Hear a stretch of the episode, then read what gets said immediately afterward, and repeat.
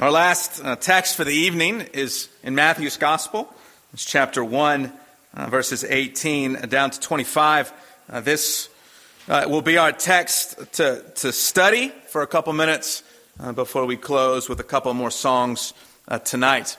our church began last Sunday a sermon series in the Gospel of Matthew. last Sunday, we looked at the genealogy of Jesus, what it tells us about Christ, where he came from, what are the significant names uh, in his lineage. We will see one of those names pop up again uh, tonight in our text. Uh, in a couple days on Sunday morning, we will take up uh, Matthew chapter 2 and we will see there the fulfillment of so many of these prophecies. And uh, tonight we zero in on the angel announcing the news to Joseph. And we read his faithful response uh, to the news of the arrival of this child. Uh, so we'll read, pray, uh, and then preach briefly from this text. Would you follow along with me in your copy of God's Word, Matthew chapter 1, beginning at verse 18. Now, the birth of Jesus Christ took place in this way.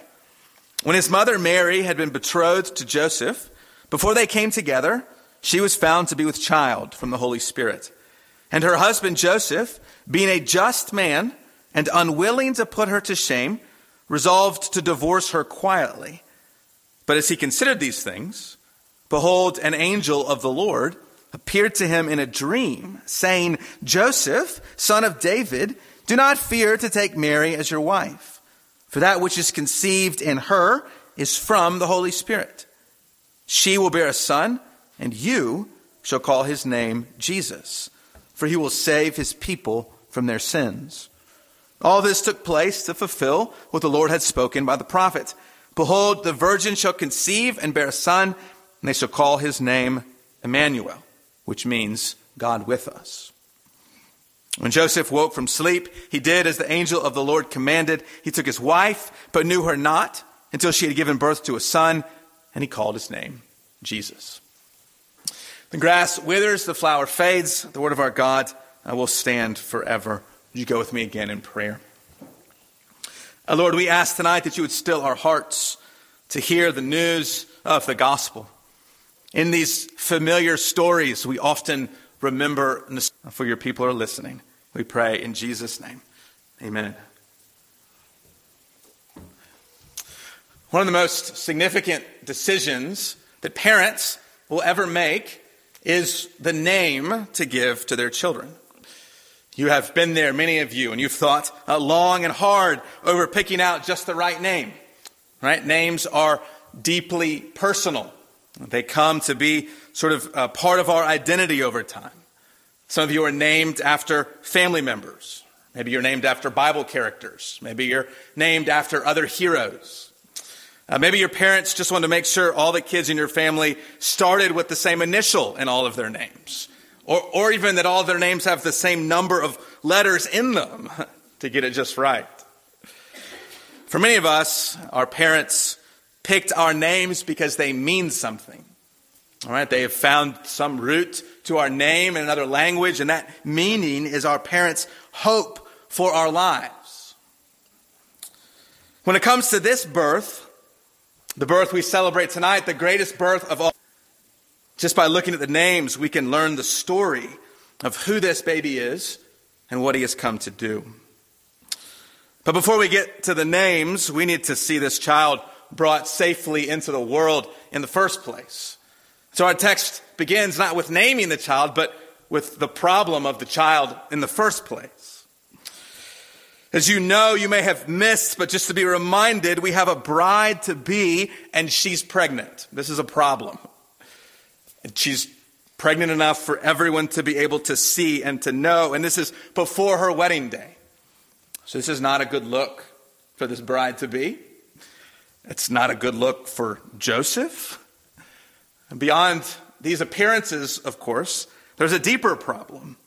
The problem is that it appears that that there's evidence in this woman of some sort of immoral behavior. If you're reading this for the first time, you come across this, this little stunning line at the end of verse 18. Right? It says that she is with child from the Holy Spirit. Matthew, to let this truth sink in and for us to get our bearings, there's no explanation about how this could be possible.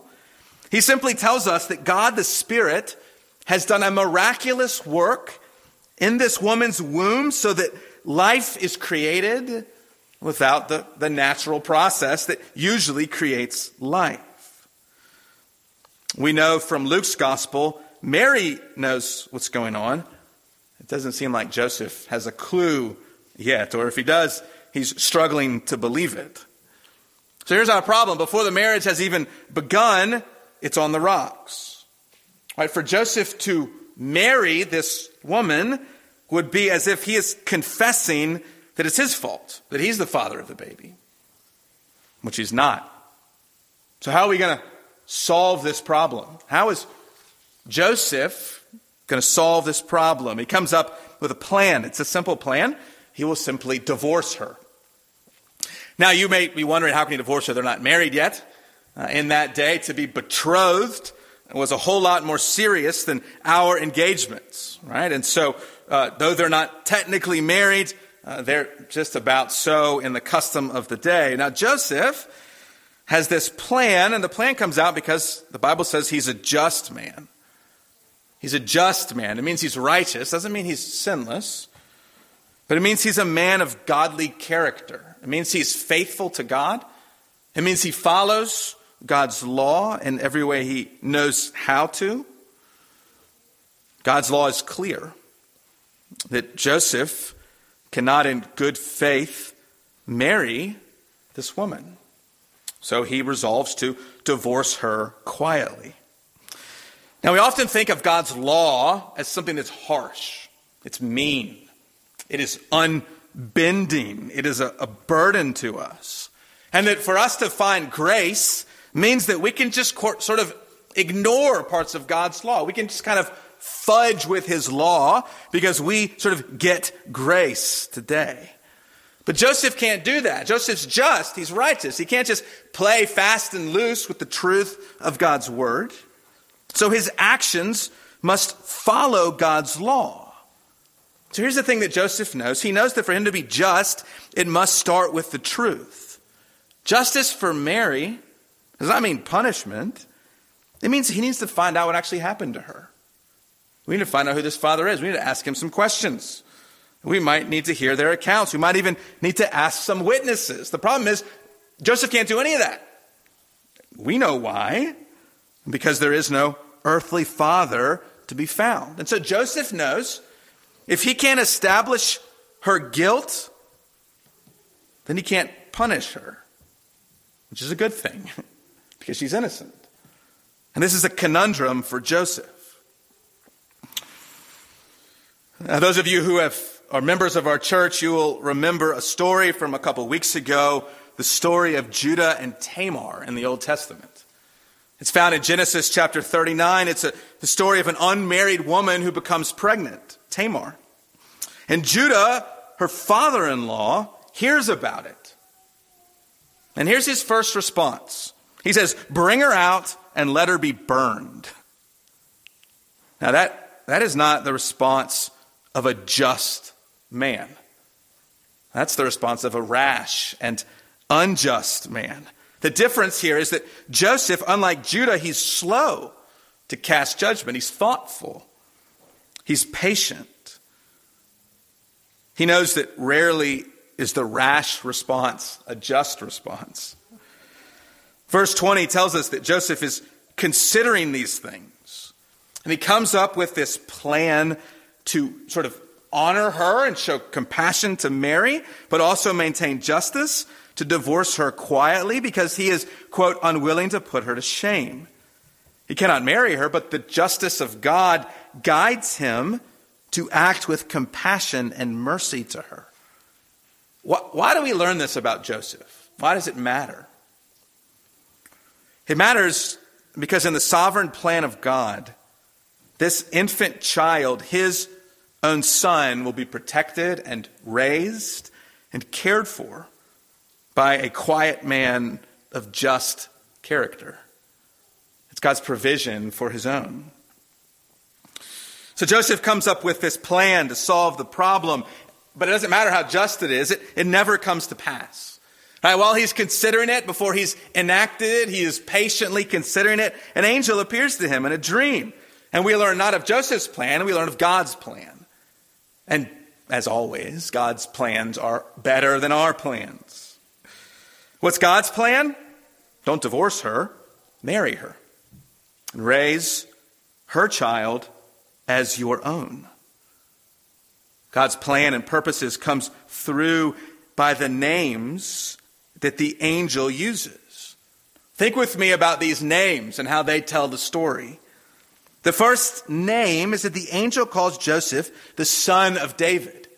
Now, if you're not familiar with your Bibles, Joseph's actual dad is not named David. David's his great, great, great, great, great, great, great 14 or so generation grandfather, 28 generations, way back. But he is called the son of David because he's in the, the, the lineage of David. And the significance of David is that David was the king. He was the great king. And to, to David was a, given a promise that his son would sit on his throne forever. So the son of David is royalty. By calling Joseph the son of David, we are reminded of his royalty. Jesus is not born by being born to Mary into royalty. He needs a dad who is an heir of David. So Joseph must marry Mary, but not only marry her, he is to be the one that gives her, gives, sorry, her child his name. He doesn't get to come up with it. The angel tells him that he is the one to call the child's name Jesus. But as the one giving the name, he's actually claiming the child as his own. It's sort of a form of adoption, marrying the mother and giving the name adopts the child as his son. So the son of Joseph is now made by adoption the son of David. And he now inherits the claim to David's forever throne. The child who has come is royalty. He will sit on his father, David's throne, forever. And that's just the first name. The second name the angel gives is the name Jesus. This is actually not an uncommon name in that day. Jewish fathers would sometimes name their sons Jesus to show their hope of God coming to save. The Greek name Jesus reflects the Hebrew name Joshua or Yeshua, which means Yahweh, or the Hebrew word for the Lord saves.